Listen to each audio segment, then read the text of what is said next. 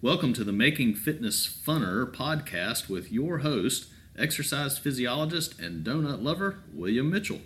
Hello, and welcome to the Making Fitness Funner podcast. I'm your host, William Mitchell. Last week, I looked at the fact that it doesn't really matter how hard you exercise, it doesn't really matter what you do for exercise, but you really need to do something for exercise. You just need to get up off the couch and do something. And hopefully, after you've done something, it will inspire you to do something more and more and more. And all the health benefits. And we discussed that last week. So if you will listen to last week's podcast, I guarantee you'll get some good information on that. Well, this week, since we talked about exercise and movement last week, this week we're going to look at what you eat and are there such things as superfoods? When you start talking about diet and nutrition, everybody cringes because there's always that idea in the back of your mind, the phrase that I hear so often well, if you want to lose weight or if you want to be healthy, just remember if it tastes good, spit it out.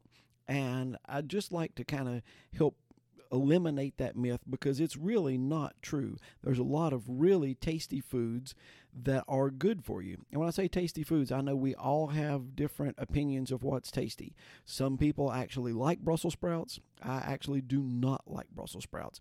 But there's a variety of foods that are quite healthy for you that you can pick one or two or 10 or whatever that if you add them to your diet in a little more concentration, it has the potential for improving your health. Notice I said the potential for. None of these are guaranteed, um, but it's something that you can add to your diet that will be tasty and enjoyable and give you the possibility of improved health. Hippocrates, he said, let your food be your medicine and your medicine be your food. And we've all heard, you know, you are what you eat. So if we eat junk, we're probably gonna have junk cells. You won't actually be junk, but your your body won't perform as well as it should. And if you eat healthy, then you're probably gonna have healthier cells. The problem is knowing what is healthy. Um, I get people tell me all the time they they read this book and it said this, and they read this book and it said that. You got to remember, a lot of these books were written simply to sell books, and I've read some of them that were comedies. They were so far off on the science of nutrition, it was absolutely laughable. And a lot of them that are really, really super far off on the science of nutrition just claim that the science of nutrition is a conspiracy to keep you unhealthy. In reality, a lot of the discrepancies in the science of nutrition is just because it is such a young science. Because up until very recently in human history, you had two choices eat it or starve. You didn't have a, a, the chance to eat uh, such a variety of foods as we have now. So, because of the abundance of foods and the transportation and everything, we are able to eat a variety of foods and eat things that are not local to our area and eat strawberries in the middle of December. So, that makes us need to study what we actually should be eating instead of just eat it or starve. So, here we go. Let's look at superfoods. The Oxford English Dictionary defines a superfood as one that is considered particularly nutritious or, in any case, helpful to human well being or prosperity. Now, I've selected a few of these that I'm going to go over and tell you some of the health benefits for them and a few of the reasons why they may have those health benefits. And if you find one, hey, I like that, then add some of it to your diet. If you're thinking, I would rather starve to death than eat that, then don't. Let's start with blueberries. And the reason I'm starting with blueberries is because yesterday I walked by my blueberry bushes and they were absolutely loaded with unripe blueberries. So hopefully I'm going to have a good blueberry crop this year. So, eating blueberries, the recommended amount is five ounces per week.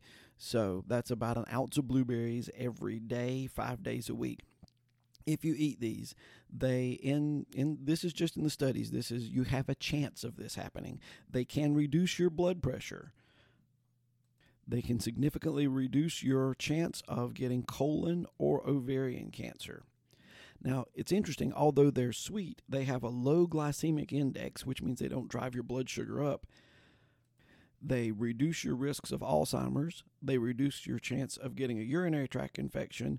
And because of the fiber and fluids in them, they give you better bowel function.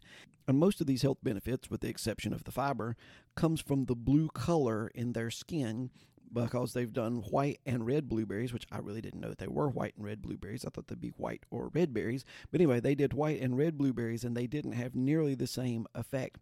And these anthocyanins that are in the skin have strong antioxidant properties and strong anti inflammatory properties. So that's what causes this. And most of these, that's the same thing that happens. The next one, let's look at something to drink tea. Tea is the second most consumed beverage in the world, right behind water. And here in the South where I live, people drink tea by the gallon. The problem with it is we also put enough sugar in it to kill a buffalo because we drink sugar drink tea by the gallon with sugar by the pound in it. So that could be a problem with the sweet tea, and I'll talk about that when I get done with the health benefits of tea. But for those of you who just say, you know, I know I need to get my 8 glasses of water in, it's really important, but I just can't drink water for whatever reason, I can't stand it. Tea is a good option. Now, unsweetened tea is a better option. Um, the less sugar you can put in it, the better, because we all know that sugar is not good for you, especially not in large quantities. So try to get to the unsweetened tea, but let's see what tea will do for you it will reduce your risks of most kinds of cancer. You hear these miracle things that, you know, because they eat some kind of weird little berry, people on this little island or little area of Japan get have very little cancer rates. Well, probably because they drink more than 10 cups of tea a day because the tea has a very strong anti-cancer property.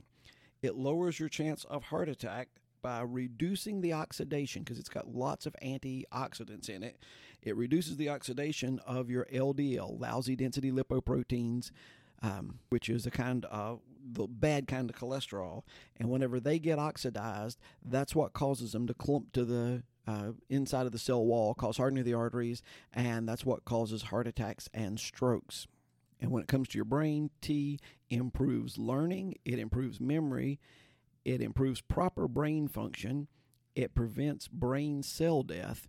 It, it, promotes alpha waves in your brain, which are good. It promotes you to relax. It lowers depression. And it reduces inflammation in the body, which helps relieve lots of other things, including the symptoms of arthritis. So, tea is just about a miracle beverage. But once again, you really need to cut down on the amount of sugar that's in your tea. But speaking of sugar, the next one I'm going to talk about is honey. Honey is very rich in prebiotics. It can increase the good gut bacteria. I've told you you've got the skinny gut bacteria and the fat gut bacteria. Honey, although it seems kind of counterintuitive, you're eating something that sweet. Honey feeds the skinny bacteria and helps them to overpower the fat bacteria. So that's a really good thing. There's several other things. One, it can increase the um, efficacy of hemoglobin if you're anemic. It reduces the risk of cavities, which you know you always hear about sugar causing cavities. Well, honey reduces the chance of cavities and can reduce the threat of or help treat ulcers. So, if you're going to have tea, maybe you could put just a little bit. I'm not talking a quart of honey here, but you could put a little bit of honey in your tea to give it a little bit sweeter uh, flavor and not have as much processed sugar in your tea and still have the best of both worlds. We're going to finish up with nuts, Brazil nuts and walnuts specifically. Two Brazil nuts a day have anti inflammatory properties. They help your brain to work better. They increase your healthy density lipoproteins uh, for your cholesterol and lower your lousy density lipoproteins. And they protect you against colon cancer. And that's just eating two Brazil nuts per day. Walnuts will reduce your chance of breast cancer. In a study where one group got one ounce of walnuts a day and the other group got a placebo of one ounce of walnuts a day, the one ounce of walnuts lowered the triglycerides by 17%. That's your blood fat. And it increased your healthy density lipoproteins, HDL, by 9%. When they gave two ounces, it, in, to people with type 2 diabetes, it increased insulin sensitivity and lowered their overall insulin levels. And finally, they gave a walnut shake to one group of students and a placebo shake to another group of students. And the students that got the walnut shake, they were able to score 11% higher on tests than the ones that did not have the walnut shake. So there's a few tasty foods, or at least I think they're tasty foods, that will help you to be healthier, help you to make your fitness just a little bit funner. I hope you've enjoyed this episode. If I've said anything that you thought was enjoyable or worth sharing, please refer this to a friend so that they can have more fun in their fitness journey. Also, please remember to subscribe and like the podcast.